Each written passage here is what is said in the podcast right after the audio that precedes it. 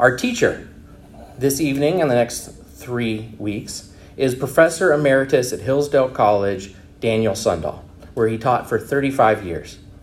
15 of those, he held the distinguished Russell Amos Kirk Chair in American Intellectual History, a figure, Russell Kirk, that you'll be learning a lot more about in the next few weeks.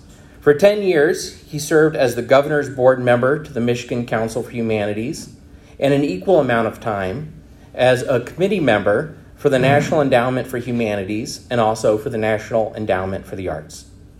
He was the recipient of the Emily Daugherty Teaching Award and the first senior faculty member to so be honored. And he was four-time nominee for Professor of the Year, an honor that he respectfully declined each time. He's the author of three books, all of which are out of print. The second of these books won the National Gwendolyn Brooks Poetry Award He's also been widely published over the years with numerous articles. Most recently, some of the ones I've been enjoying can be found on The Imaginative Conservative. Um, very good one I read recently on Isaac Yokes, and as well as another one on Orestes Brownson, T.S. Eliot. There's a bunch of different ones. They're all very good. Um, I highly recommend looking them up. Um, Professor Sundahl is Scandinavian by mood and temperament and as such is a card carrying Norwegian introvert.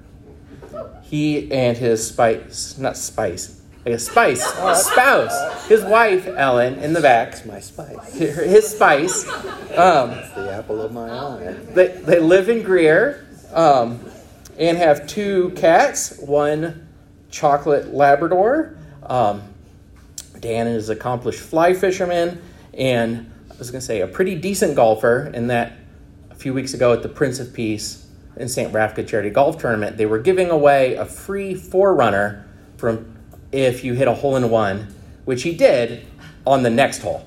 So he missed. So good golfer, but with bad timing. So um, that case, um, thank you, and I'm going to pass it on to Dr. Dan Sundahl.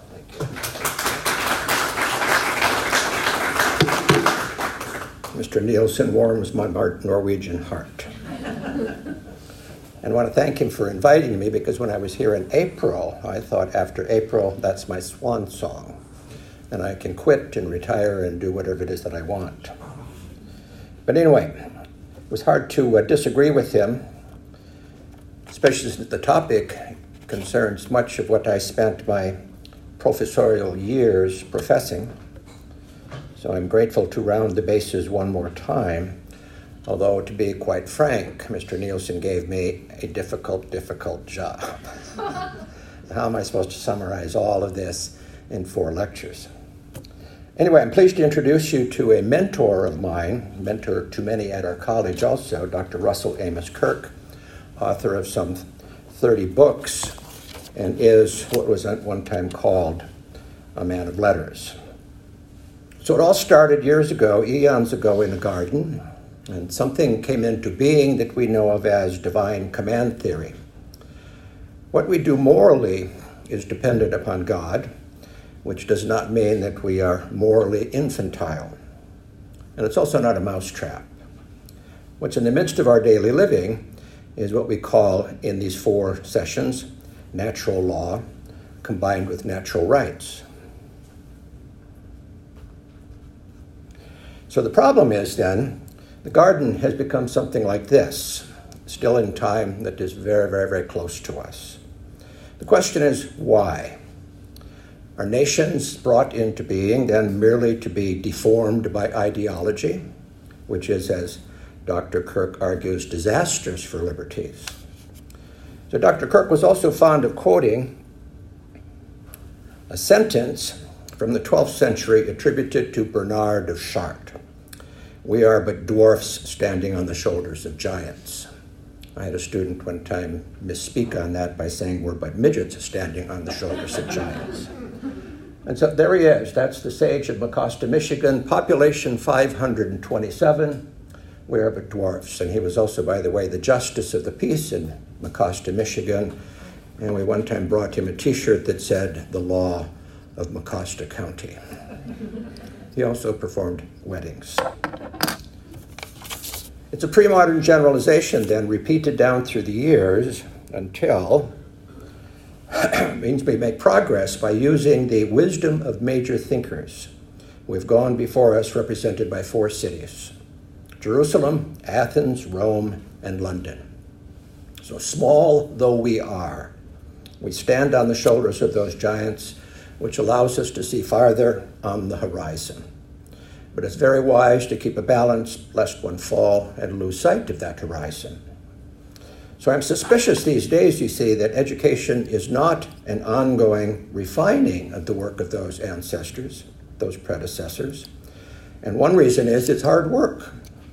And who wants to listen to all of those thoughts or respond by commenting in a variety of ways or spend a whole heck of a lot of time reading those really old books, which, as Marxist critic Fredric Jameson has argued, none of those old books are longer any longer applicable upon us. But what if Jerusalem, Athens, Rome, and London were providentially placed in our history by a sovereign God intending a work. Not willy nilly, but ours to continue everything that began in the garden years ago. From Jerusalem, we inherit revelation. From Athens, we inherit the first historians, literature, architecture, philosophy. From Rome, the rule of law, a republican constitution. But also, we know a descent into barbarism which encroached upon a once magnificent civilization, even into the Christian era, when emperors, those Caesars, were addressed as your eternity. It's a family name, by the way, dating to the first Roman emperor, Julius Caesar, but it means the same thing as the German Kaiser or the Russian Tsar.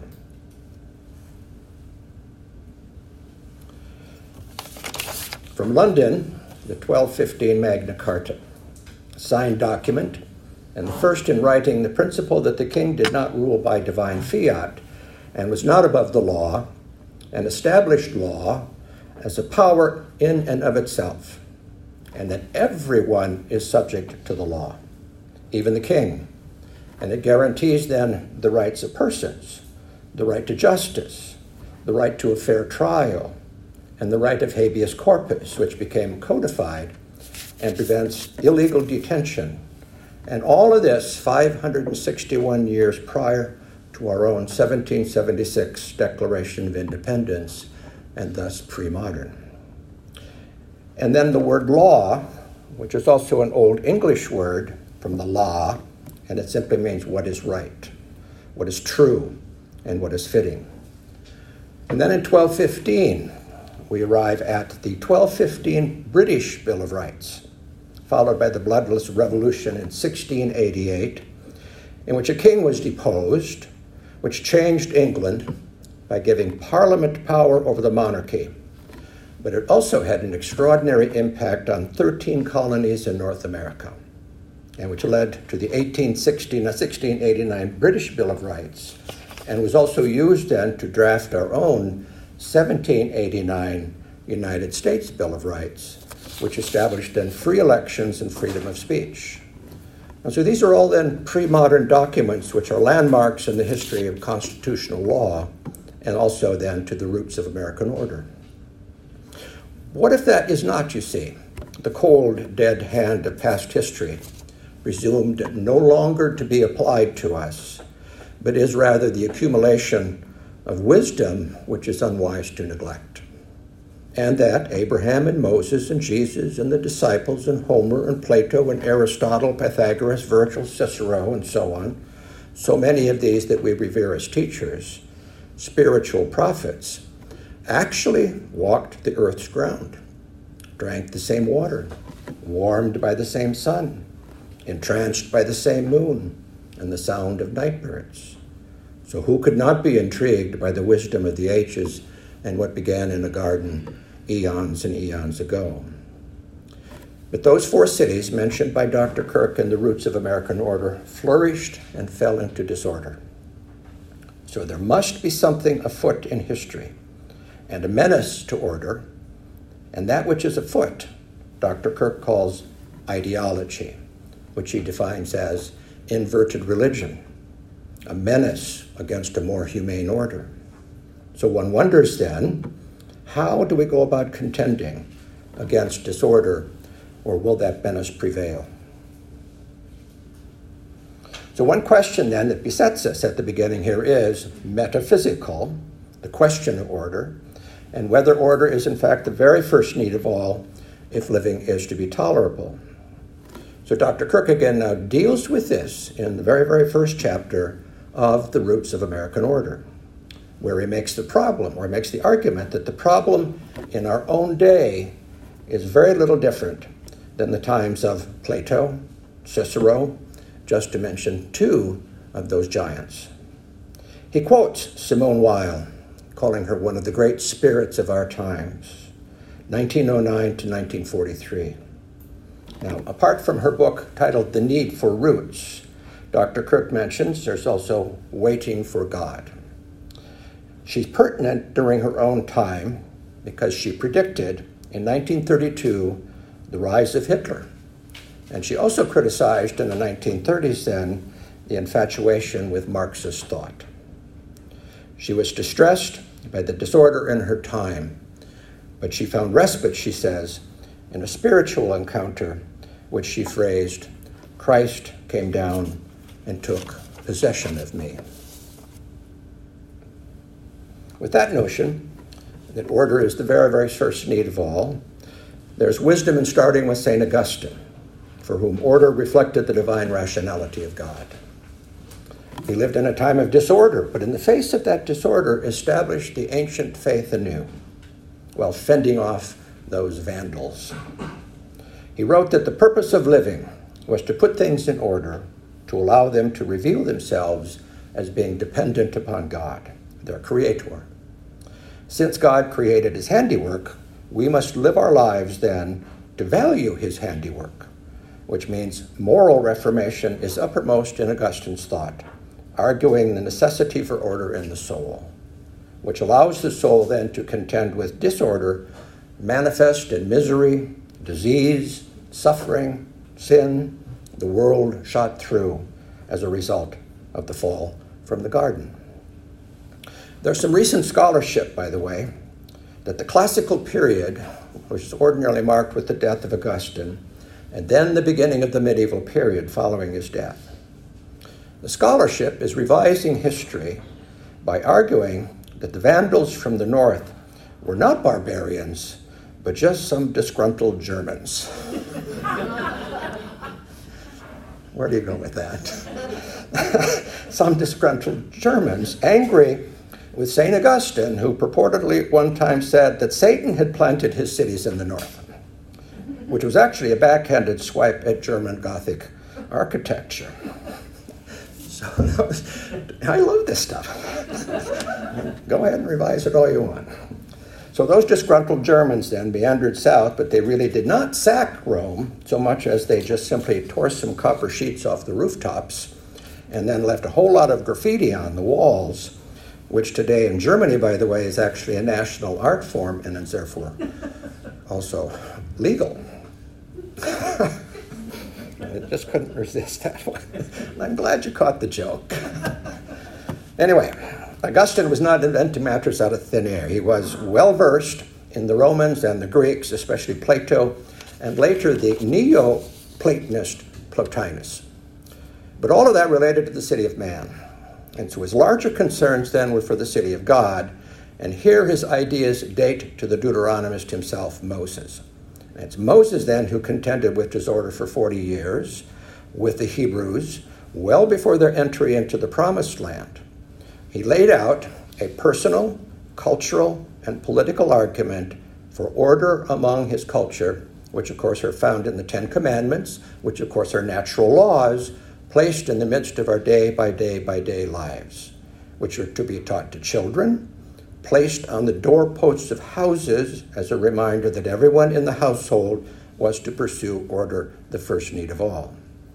Those 40 years wandering in the wilderness were years of nation building, whereby the Hebrew people prepared to become the nation of Israel, but with the provision that the eternal mystique preceded the temporal mystique, a bit like a cloud by day pillar of fire at night, or even the Ark of the Covenant, the Ark of Testimony, always carried in advance when the people were marching their way toward the promised land. So the question then, the second question is why did Dr. Kirk write The Roots of American Order, published in 1974, two years before the 1976 bicentennial? There are only a few of us here who remember it. the tall ships.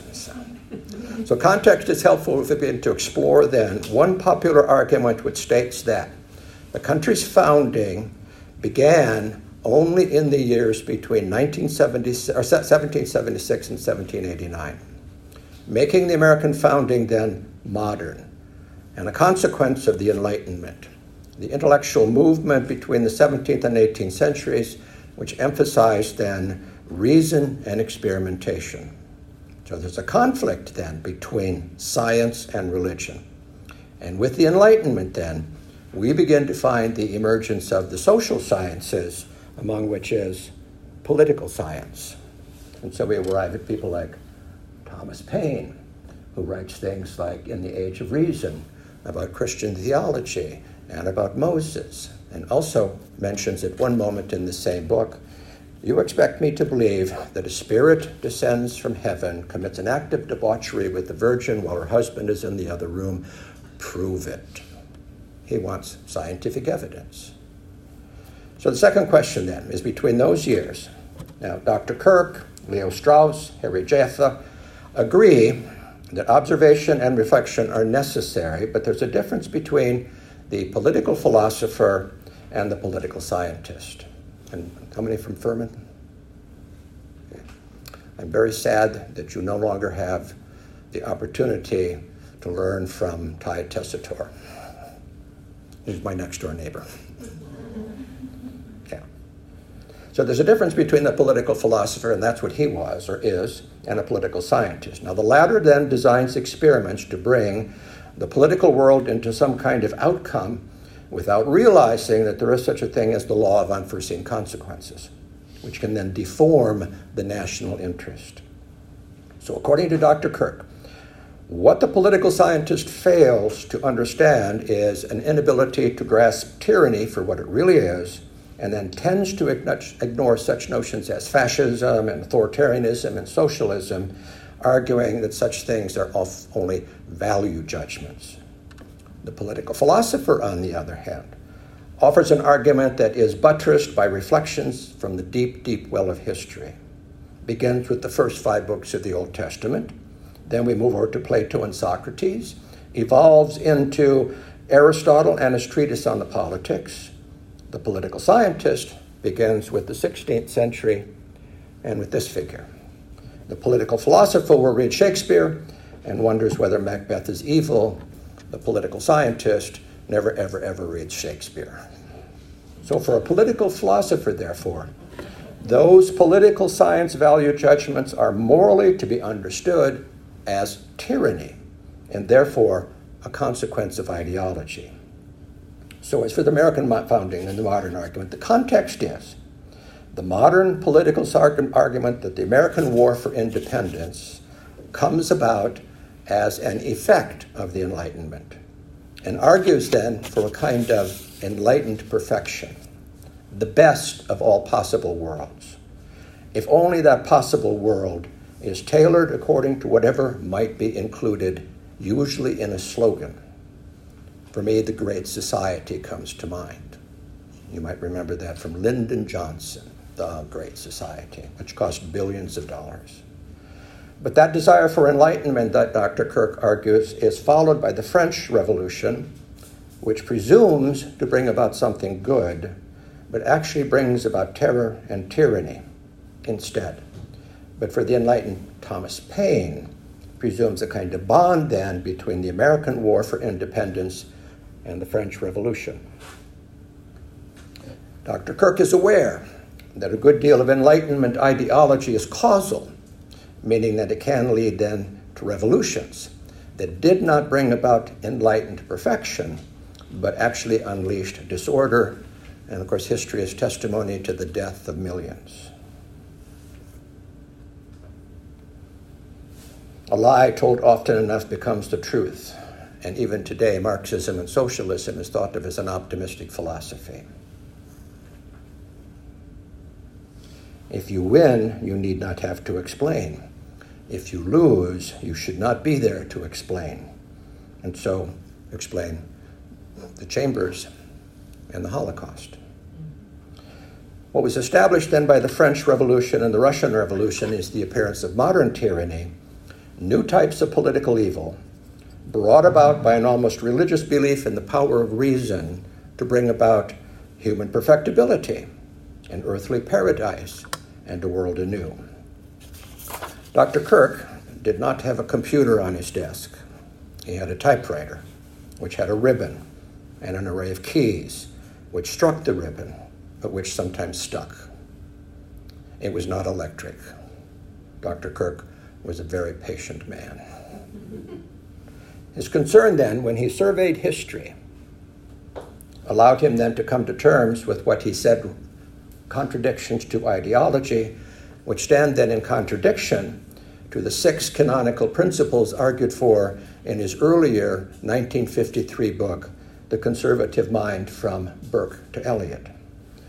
Number four here is a case in point a belief that property and freedom are closely, closely linked. We don't have time here to survey now the ideology of Jean Jacques Rousseau, this character, whom Edmund Burke called the mad Socrates of the French Assembly.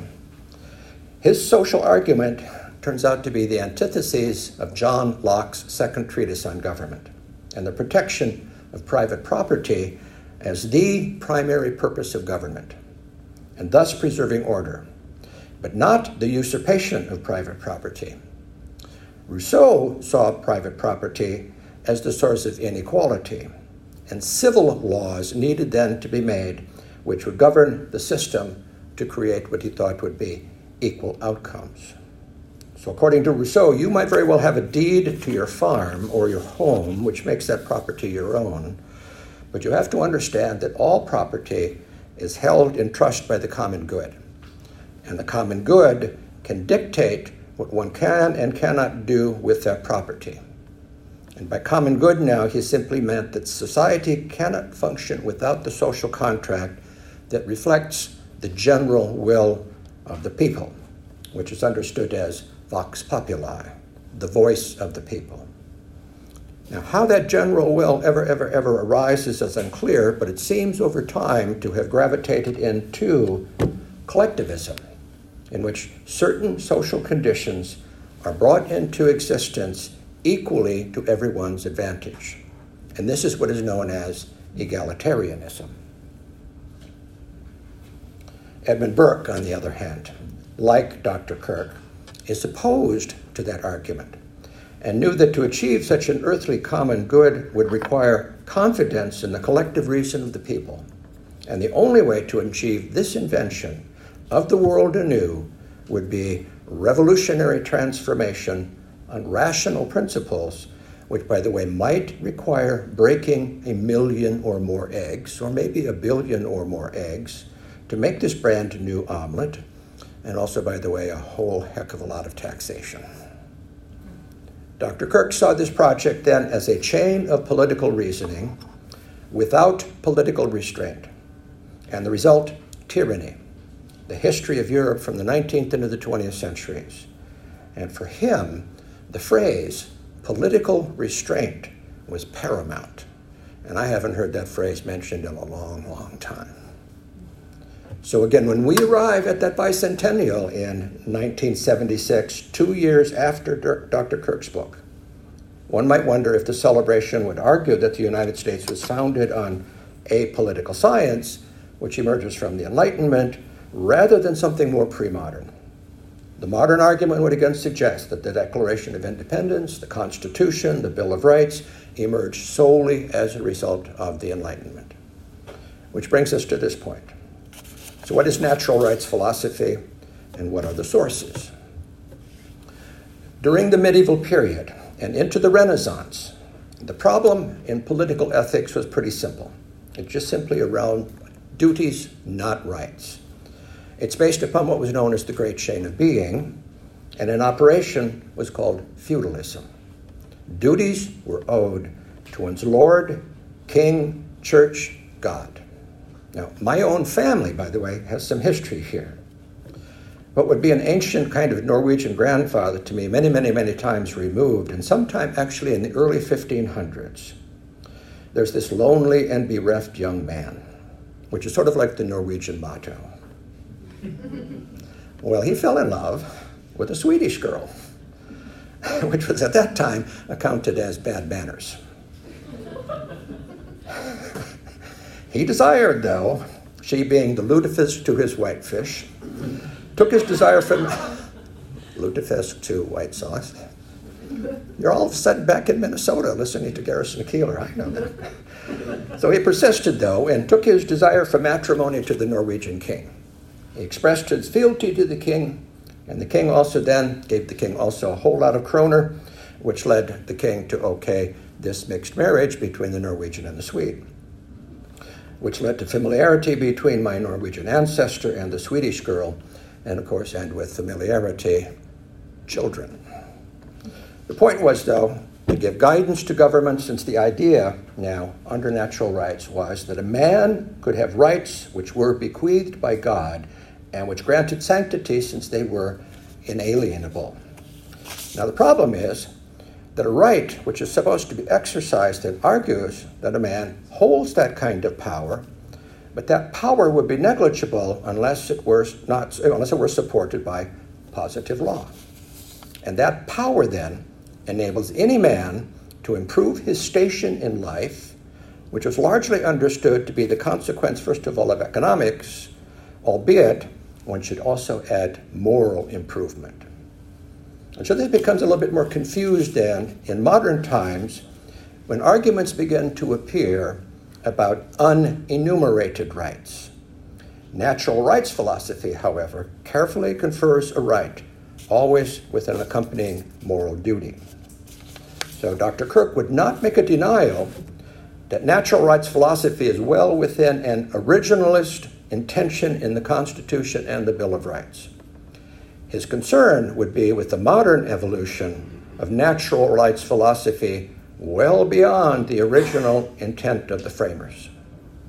What might happen, for example, in the past century when the Supreme Court enlarges the Due Process Clause of the 14th Amendment by protecting what the court at that time called unenumerated rights, which do not exhaust other rights retained by the people, albeit these unenumerated rights do not have a source in the Bill of Rights continues, but in this vast kind of gaseous penumbra surrounding the Constitution.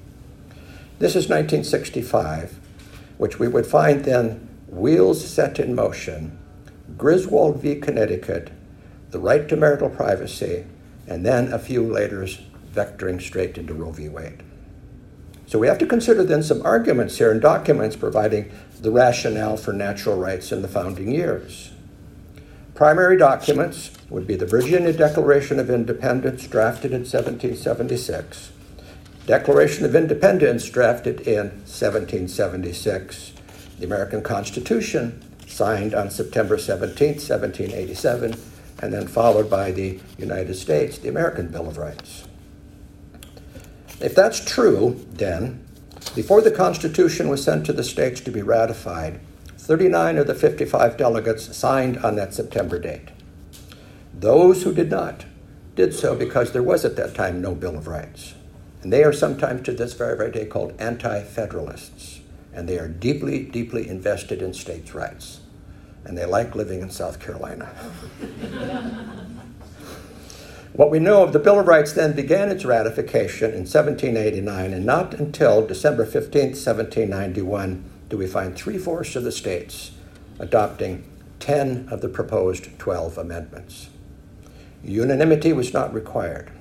Only 9 of 13 states needed to approve.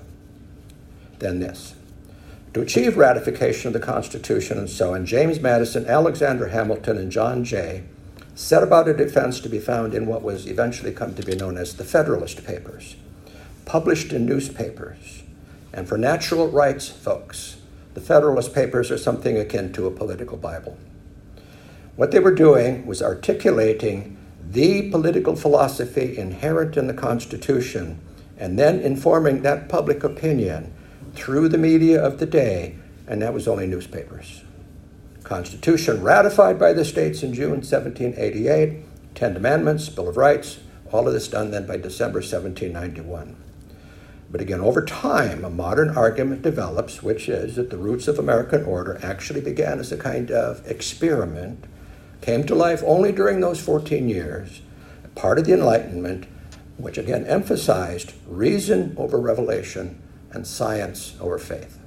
Now, if that's true, the roots of American order are again Enlightenment ideas, again from such top figures as Thomas Paine, putting to rest a pre modern argument that an eternal mystique precedes a temporal mystique. The question would be then what happens to a nation when the greatest source for its liberties are born of faith? Does it become de republicanized and does it become de Christianized? That would make our United States a modern development and a symbol of enlightenment becoming perfected and ideas that we would call classically liberal.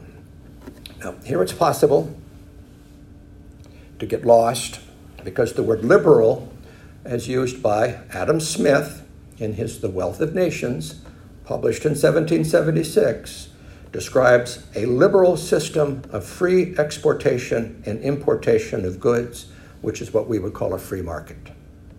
So the word then came to mean liberal principles in commerce, but also liberal in that every man had the freedom to pursue his own interests upon the liberal plan of life. And so we know this again as natural rights theory, which says that an individual enters into a social contract with basic rights already in place and that no government can deny those rights among which are life, liberty, pursuit of happiness, or as Locke said, property. And against this, we have no issue. Fundamental to this natural law, then, which is presumed to be valid everywhere, is the Enlightenment notion of natural law, but very, very different from what we would find in Augustine or Aquinas. The assumption argues natural law is a general sort of rule found out by reason to create then an edifice of positive law by rational deduction from an hypothetical state of nature by nature's God, who did create everything, but that everything was a majestic sort of clock like machine, which nature's God then made, set it in motion, but never ever comes back to interfere with its operation. Such is called deism. And that we know, of course, is opposed to theism. So that was then what one might call natural liberty. And a starting point for how the modern world then came to be invented and gained traction until an ism was attached to that word liberal, and it began to develop different meanings, which forced the older liberals to rebrand themselves as classical liberals. So natural liberty then assumes a theory that a long time ago lived a natural man in a state of nature and in total, total freedom, unencumbered. The theory says nothing about a garden. That natural man then oftentimes found himself in brutish, brutish conflict with other natural men. And as a consequence, these natural men then entered into a kind of social contract and gave up some of their natural liberty to form this contract, which then would lessen the conflict. The theory says nothing about a natural woman, but if it did, the theory would change, and frankly, for the better. Hmm.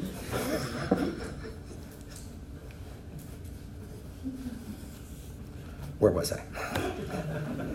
So, as historical time went along, then in theory, one man fenced off a piece of land and called it his, another invented something and called it his, and the problem that developed then was the difference between the haves and the have nots. The haves, so the theory goes, to protect their interests, formed a larger social contract and they called it government. That was formed only to protect their interests. Such a thing as a church, then, was also formed by the haves to protect their interests. Over time, the separation between the haves and the have nots became acute because of the mischiefs of kings, in particular, who were halves, and they were also divinely empowered. What interestingly emerged then is the idea that only the people are sovereign, have that divine right. When matters become acute between the haves and the have nots, the people have a right to revolt. Since, as Rousseau says, we're all born free and find ourselves everywhere in chains. What emerges is a justification for revolution, in which people then begin to form an aggregate of interests, a collective, which, when formed, is supposed always to be directed, as they like to say, toward the common good. We know this is a direct form of democracy, which is different from a republic. So what? What if according to this theory, what if no such figure as a natural man was ever, ever to be found in history? And that mankind, throughout all of history, has always been in a community, the smallest form of which is the family. Every time old John Adams heard this argument for the natural man, he sort of went apoplectic. He was so opposed to it. So Dr. Kirk then, agreeing with Edmund Burke, believed that such an argument was way too simplistic ignoring the complexities of human nature while disbelieving in divine moral order and original sin. Reforms are needed, best achieved by gradual constitutional reform and not revolution based upon untested ideology. Burke had in mind the consequences following the French Revolution and terror, and Dr. Kirk had in mind the French Revolution and the Russian Revolution. So, dropping back again a bit to Kirk's earlier book, The Conservative Mind, its thesis is a patrimony, a conservative tradition in American culture. The book criticizes liberalism's naive belief in rationality, progress, as well as the panacea of economics and other social sciences which oversimplified the complexity of human motivation. The book stands opposed to modern liberalism also, and classical liberalism, which advocates fiscal conservatism while being socially liberal. You hear this a lot. I'm a fiscal conservative and a social liberal. So, from his vantage point in 1970, 1974, he disagreed that the roots of American founding began with the Enlightenment. He understood that such again was witness to the beginnings of modern tyranny, which was established first by the French Revolution, then by the Russian Revolution, and he's worried in 1974 that he would see all of these types as a po- political evil. But he's worried that Americans might very well succumb to similar forms of modern tyranny unless an argument could be made that the roots of American order predate modernism and that the American Constitution was not invented simply from thin political air of the Enlightenment, but had roots that are deeply, deeply embedded in history and is not a liberal document, but a conservative document. So, on or about then, July 4th, 1776, shots are heard around the world were fired. The question is why, and if not, oh, no answer is forthcoming. Let's pitch a hissy fit and toss a bunch of tea in Boston Harbor. So the Americans had some grievances and made attempts, but to no avail.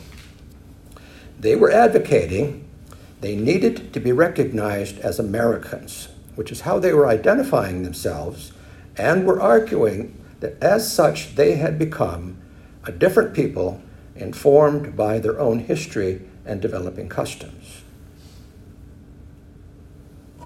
The members of the 1775 Congress then assigned Thomas Jefferson to draft a document explaining why the colonists had taken up arms against the mother country and why the Americans had become a new nation, which meant a different people, informed by their own history and customs, albeit still retaining much from the old world.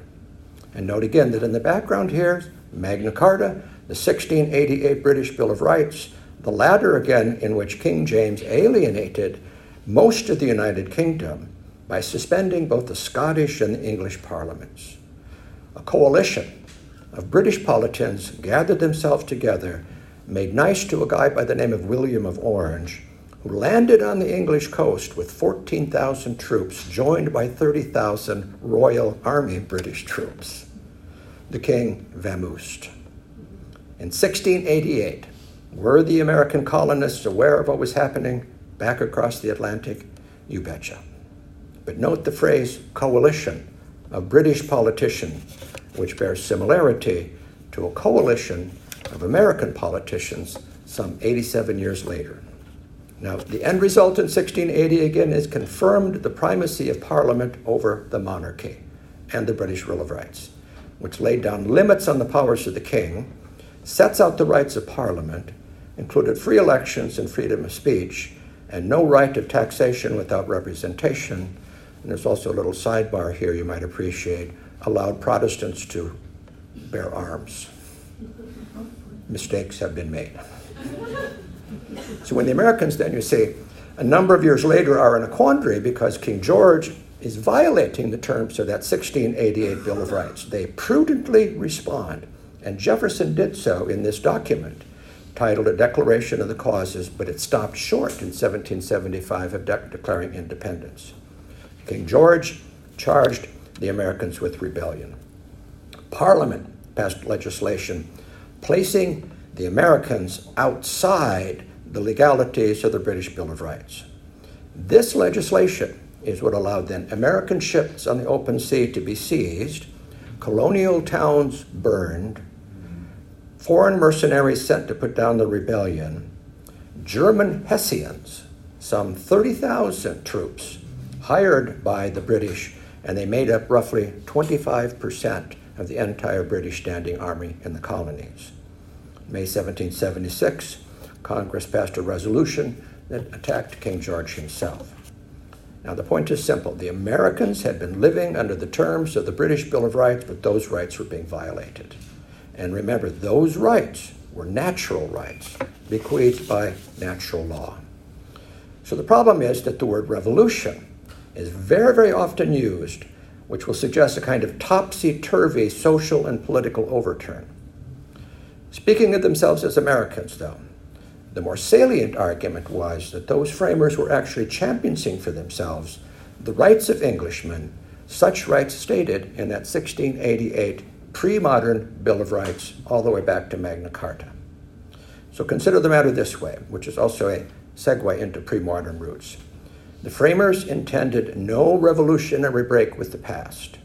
Rather, they were conservators, not innovators which is, as I've been suggesting, is now so dominant among modern American historians of American politics and the country's founding arising from the Enlightenment. Now, if you wish to test this argument sometime, next time you are out in society and you are among the daughters of the American Revolution, tread lightly. They're very sensitive about that word revolution. Rebellion, more likely. Be civil and prudent. And they mostly, by the way, hang out at the Poinsett Club, which is a lovely place. So when those, when those men deliberated that summer in Philadelphia, they did so with a deep understanding of history and the guiding notion of the providential view of history. Washington presided, James Madison's on the side, and he took notes of the debates. We know that on the table near Washington was the Geneva Bible.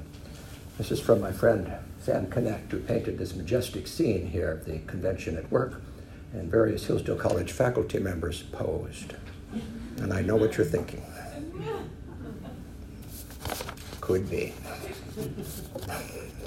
You, you have to go see the painting to find out for sure.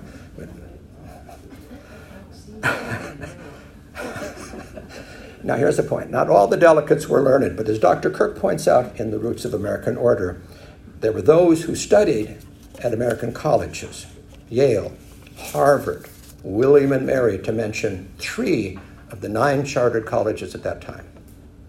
Furman was not there yet. I'm sorry you had to wait for minute. So, all of these were in existence prior to the War for Independence, and which ranged between congregationalism to Anglican.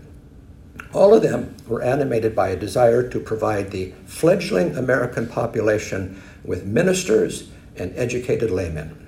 So, not always mentioned in our history was the educational undertaking for young men to become wholesome, conservative, but also an emphasis on education for political wisdom, for independence, to be displayed then by American statesmen who were graduates of these colleges. And this is a character story largely absent from our history. Now, what these men knew was historical knowledge well before the Enlightenment, but contemporary also to the Enlightenment. And they had libraries. And they had well thumbed books, such as Plutarch's Lives, which runs about 900 pages. And when you look at it, character after character after character, it was an exercise in logic. So you study the character and the nobility of one and compare it to the lack of nobility in the other, and you can see the meaningful experience they get from reading such an ancient book. This leaves us now with a discussion as to what we mean again by pre modern history and a survey of the political ideals of that group of pilgrims who arrived in 1620, and the second wave of Puritans arriving in 1630. And that second group is always referred to as the Massachusetts Bay Company. The problem with the Pilgrim landing is it was in the wrong place. Charter was Virginia, but they landed in Plymouth, which also then became the name of their plantation. Had they landed in Virginia, they would have already had a charter in place and therefore a means already in place to govern themselves. That wasn't the case. So they created a charter, but do note that in the charter, the eternal mystique precedes the temporal mystique. In the name of God, preceding the civil body politic. In the name of God and the presence of God in one another, we do covenant and combine ourselves together into a civil body politic for the better ordering and preservation and furtherance of the ends aforesaid. And by virtue herefore do enact, constitute, and frame such just and equal laws as shall be thought most meet and convenient for the general good of the colony, under which we promise all due submission and obedience. The document was signed on board the Mayflower with 42 signatures, including one Degory Priest who was a hat maker. He didn't live through the winter. The question is whether or not this document is background to the later Constitution 170 years later. Note how the text is in favor of government in the interest and the common welfare, but under God. It presupposes a compact that creates civil governance in relationship to the Word of God, which one might call fundamental orders. What's missing is a detailed scheme of government represented by we the people, those men whose signatures were their testimony.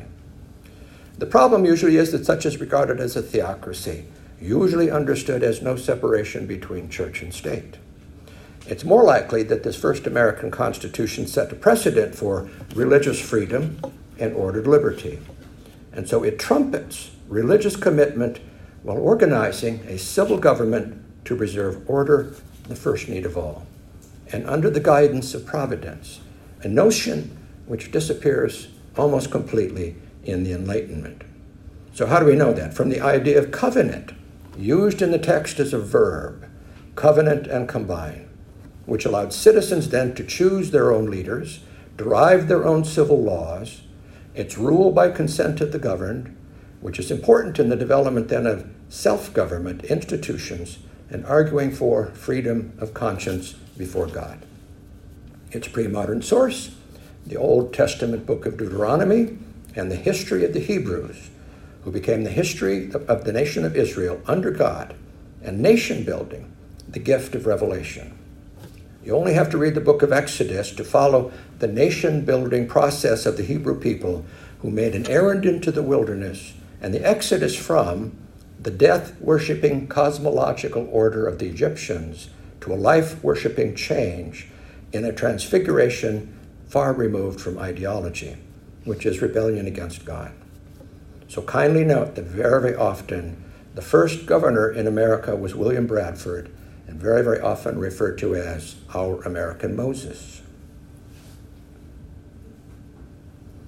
So we want to call it Americanism in its infancy and with seeds generating then the roots of American order, but noting that the later Constitution establishes self government.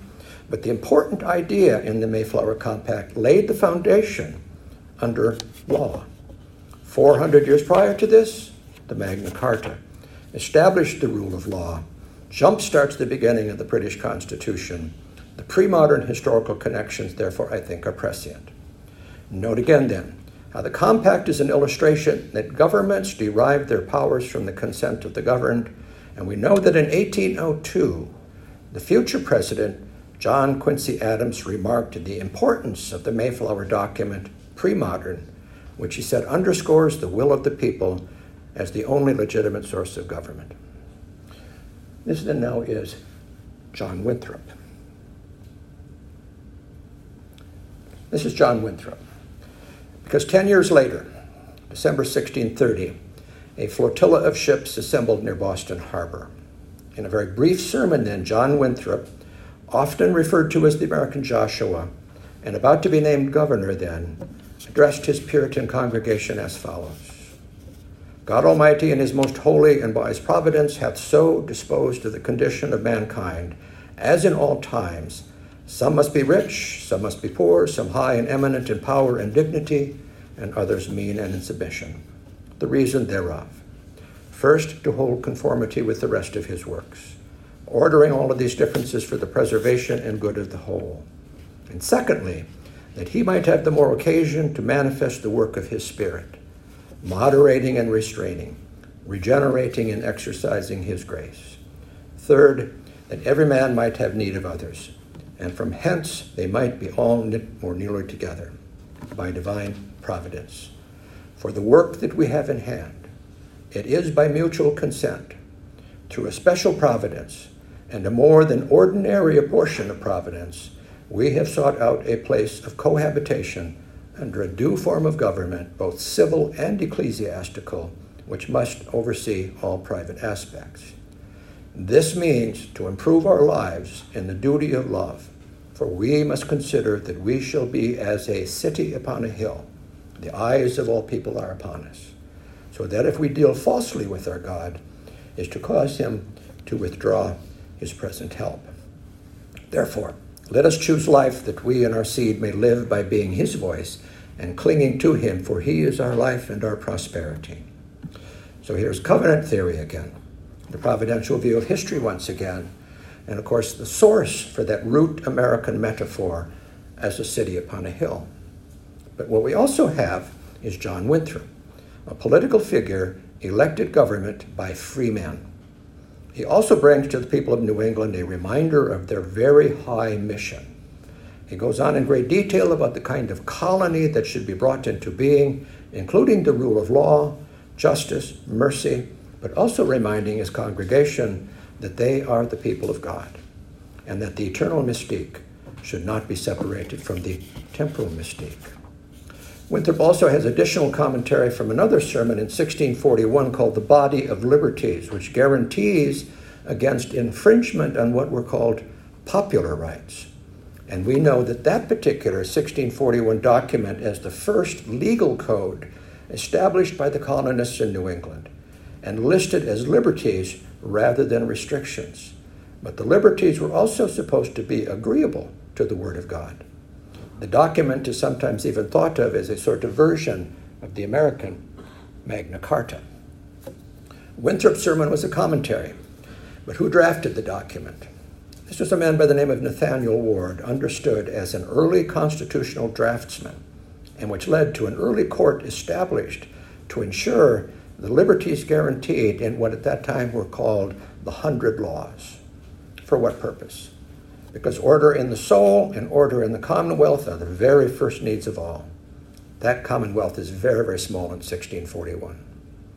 Again, it was covenant theory, and a belief in the providential view of history, but it required faith and obedience by a people who believed in binding themselves to God in their mission to create that city upon a hill.